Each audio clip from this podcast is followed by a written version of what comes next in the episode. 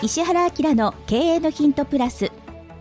石原明の経営のヒントプラスは経営コンサルタントの石原明先生が創設されたポッドキャストです。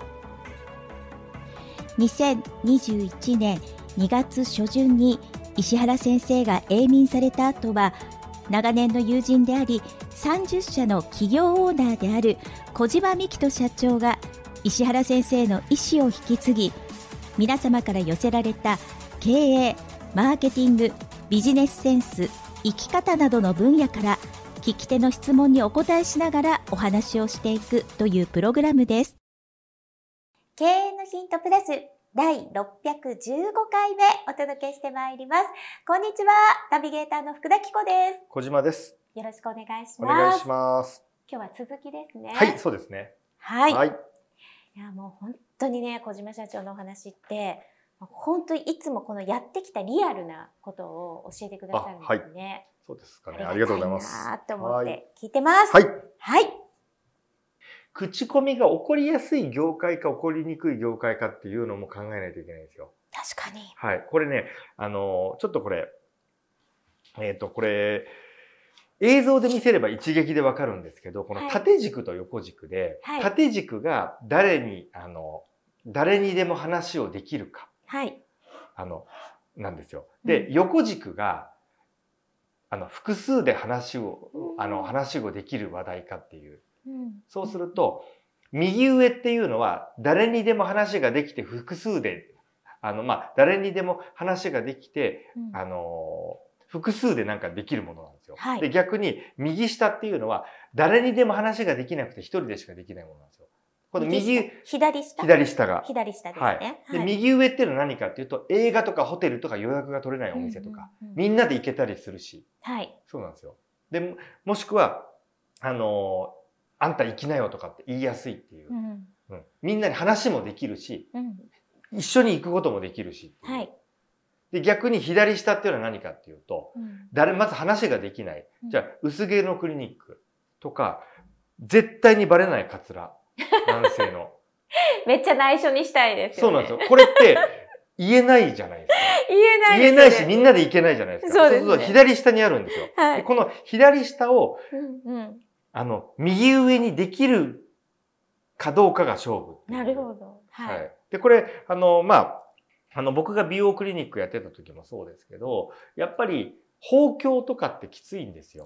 親友には言えるかもしれないですけど、はい。それとか、あの、死亡吸引とかっていうのはうん。やっぱりちょっと厳しいんですよ。うん。なので、右上にするために、じゃあその、脱毛の何かをお友達同士で来たら、なんとかとかっていうふうにして、あの、そういうふうにして、この、んなんとかして、ひあの左下のところに入っちゃう商品だったら、右上に、まあ、フロントエンドで商品を変えるとかっていうことをやっていかないと、やっぱ口コミはやっぱ起こりにくいというか、うんそうなんですよ。うんあとは、もう一個は、これそもそも論として、人間は、どんな、まあ、みんな、どんな内容を話題にしたいのかっていうのも考えるべきなんです。うん人の不幸とかスキャンダルってやっぱりいいんですよ。ああの、これはちょっと口コミ、あの、この商品売るっていうのは関係なく、やっぱ人の不幸は蜜の味じゃないですか。ーうん。誰かがうまくいったっていうのは全然聞きたくないけど、うん。あの人離婚したよっていうのはみんなに話したいはずなんですよ。あの、すごいイケメンと結婚したより、うん。あの、とんでもないぐちゃぐちゃでなんか今大変なことになってんだよねっていう。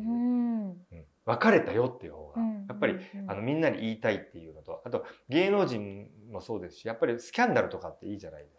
うんでなのでこれ僕何かで一回見たんですけどう、んすごいなと思ったのが、すごいチラシがあったんですよ。それ何かっていうと、工場が火事になっちゃったんです。はいはい、で、潰れる寸前なんですよ。で、商品の半分以上が燃えちゃったんですよ。うんどういうチラシかっていうと、半分燃えたところで、もう死にそうな顔して、半分燃えちゃって、これが売れなかったら、うん潰れちゃうんですっていうチラシ。うんそれってうまくちょっと不幸。まあこれは不幸を売りにっていうのは、まあちょっといいのか悪いのかわかんないですけどね。うんそういうのとか、あとはこのみんな大逆転ストーリー好きなんですよ。ビリギャルみたいの好きなんですよ。うんギャルで勉強してなかった子がいきなり慶応に入っちゃったっていうのはいいです。うんでもあれ本当は、あの、何かで林先生が言ってましたけど自分はああいうのは嫌いだと。うんなんでかというと小論文と英語しかないからうん英語だけ半年間死ぬほどやれば10人か20人に1人は受かっちゃう人がいると。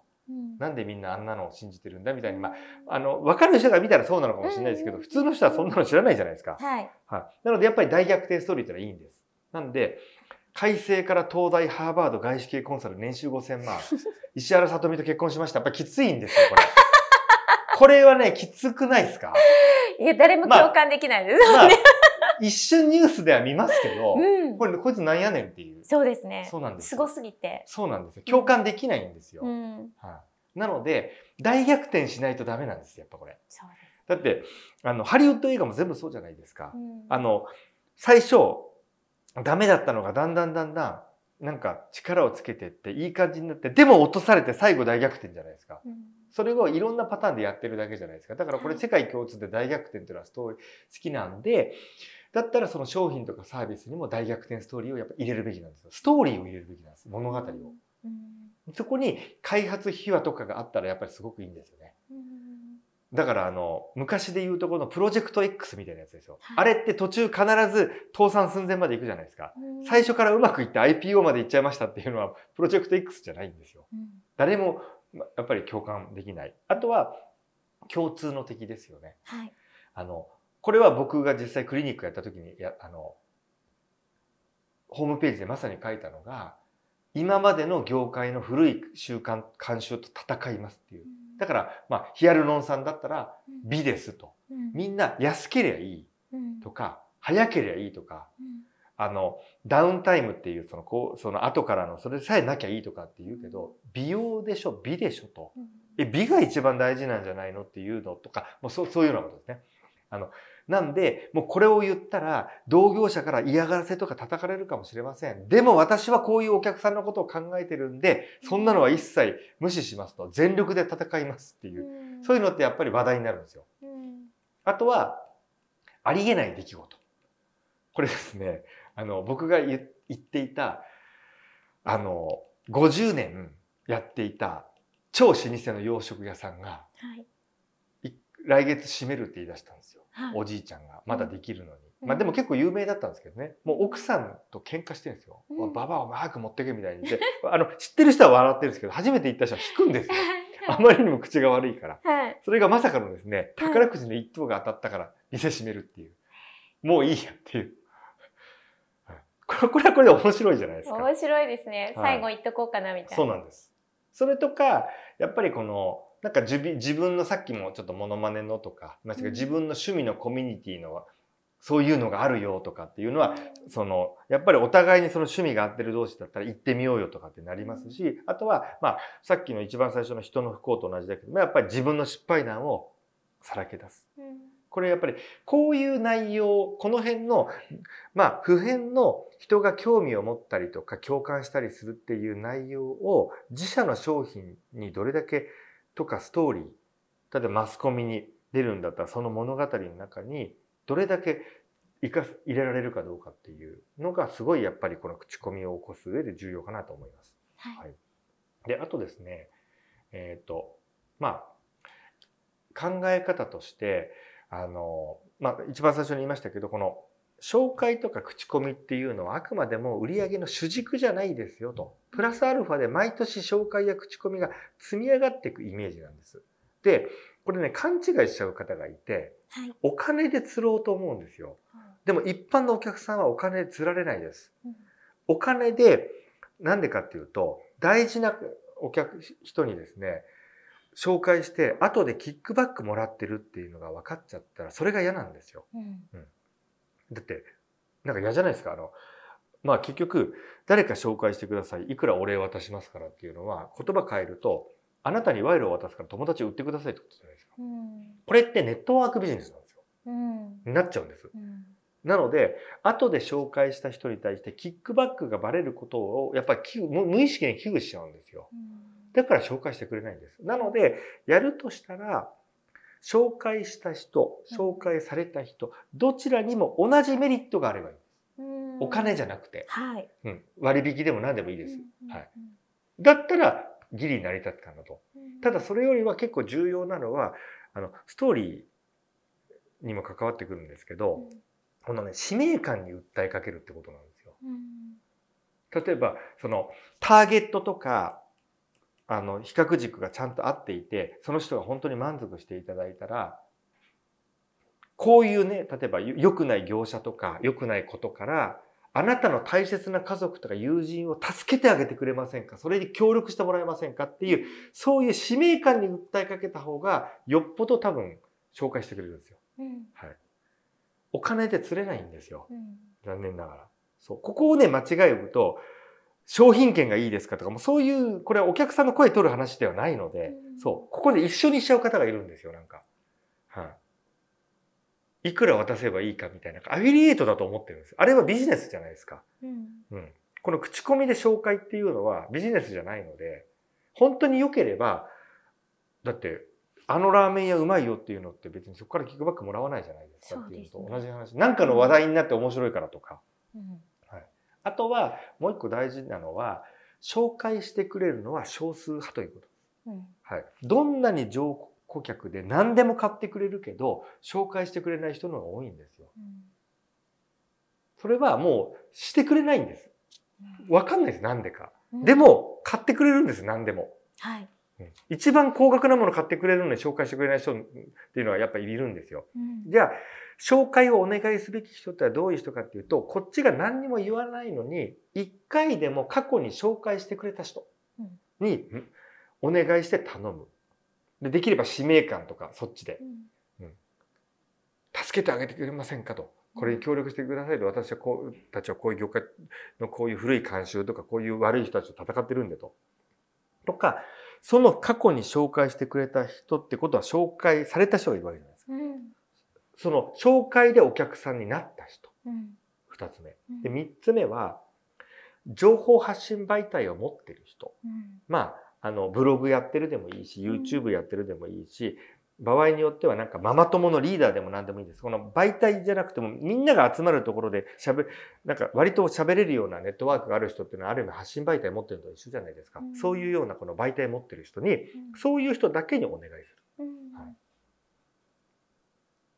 で、あのなので、うんこの、まあ、売上のこの主軸という話なんですけど、あの、そもそも、口コミっていうのはサブなんです。売上が上がらない限り口コミ増えないんですよ。はいってことは、結局は売上上げるのが先うんなんです。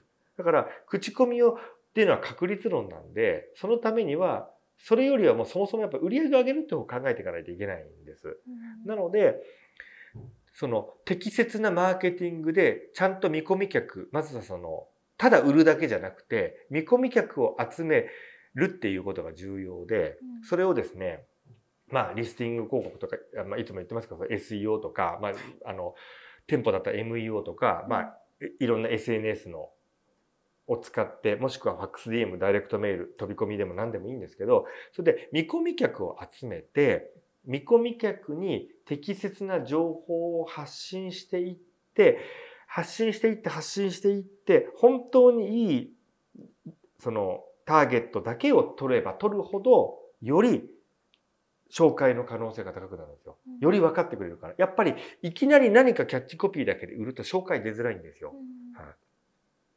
なので、そういうふうにしてきちっとその見込み客のリストを取って、そこに対してあの声のところで言いましたけど、ここでその声につながってくるんですけど、事例とか、うんそういう、あの、事例集みたいのを作って、そういう情報を、まあ、あの、別にメルマガだったらメルマガで発信してもいいし、郵送でそういう冊子を送ってもいいし、ファックスだとファックスで成功事例とか、そういうインタビュー記事みたいなのを送ってもいいので、そういうふうにして何度も何度も送って、理解をしてもらって、ある意味、その、まあ、マーケティング業界ではそういうのを教育って言いますよね。きちっと教育、いい意味での教育をして、分かって、買ってもらえば買ってもらうほど、それを使ってもらえば使ってもらうほど、やっぱり紹介出るんですよ。うんはい。なので、やっぱ全部繋がってるんですよね。だから、あの、紹介だけ増やそうってのはやっぱ無理なんですよ。口コミだけ増やそう。やっぱ最初の設計の段階から、ってことは見込み客をあの、より取るためには、そもそものターゲットを設計、企画力っていうのがちゃんと、企画がちゃんとしないとダメっていうことで、結局、最初から最後まで全部やっぱり繋がってますよねという。あの話です。なので、そこを全部設計していけば、ある1割とか2割、1割ぐらいですかね、は紹介は出るよねっていうふうに、から、まあ、最大2割ぐらい紹介が増えてきたら、その商品っていうのはいい商品だなんだなと思っていただいていいかなと。なので、紹介だけで全部とか、今紹介出てないのに、既存客に何とかして紹介ししてもらおうって言って、紹介キャンペーンいくら割引とか、紹介してくれたらいくら商品券渡しますわ、もうこれ、これやったら終わりますよという。はい。その辺が、まあ、紹介口コミのコツかなと。結局はこれ、全部そうなんですけど、当たり前の、当たり前に競合分析をしたり、自社の強みをっていう当たり前のことをやってった先にしか、口コミとかっていうのはない。お客さんの声も取れない。はい。っていう、まあ、当たり前の結論にはなるんですけど、結局商売って何をやっても、どうやったら本当にいいお客さんに届けられるかっていうことを考えて商品なりサービスの開発をして、そういう人たちに刺さるような訴求を考えて適切なマーケティングをしてっていうことを、まあ、やっていく先にいい声も取れるし、いい声も取れれば、おそらくあの口コミも広がるし、マスコミにも出れるし、いいあの方を紹介していただけると。だから全部がつながってるっていうことを、まあ、やっぱり理解していただいて、あの、一箇所だけの最適化っていうのだとダメです。はい。全部普通なので、ここだけ無理やり頑張ろうとするとおかしくなっちゃうんですよ。うんっていうことをまあ理解していただいたらいいかなと思います。はい。はい。まあ、口コミはあくまでサブ。サブです。はい。はい。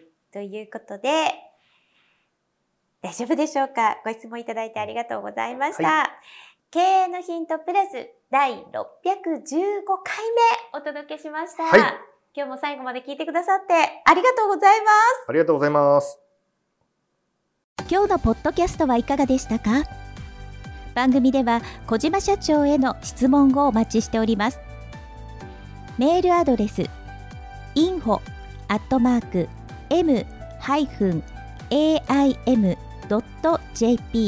宛てに質問内容を記載の上件名をポッドキャストの質問と明記してお送りください。メールアドレスはポッドキャストの概要欄にも記載しております。そちらもご確認ください。それではまたお耳にかかりましょう。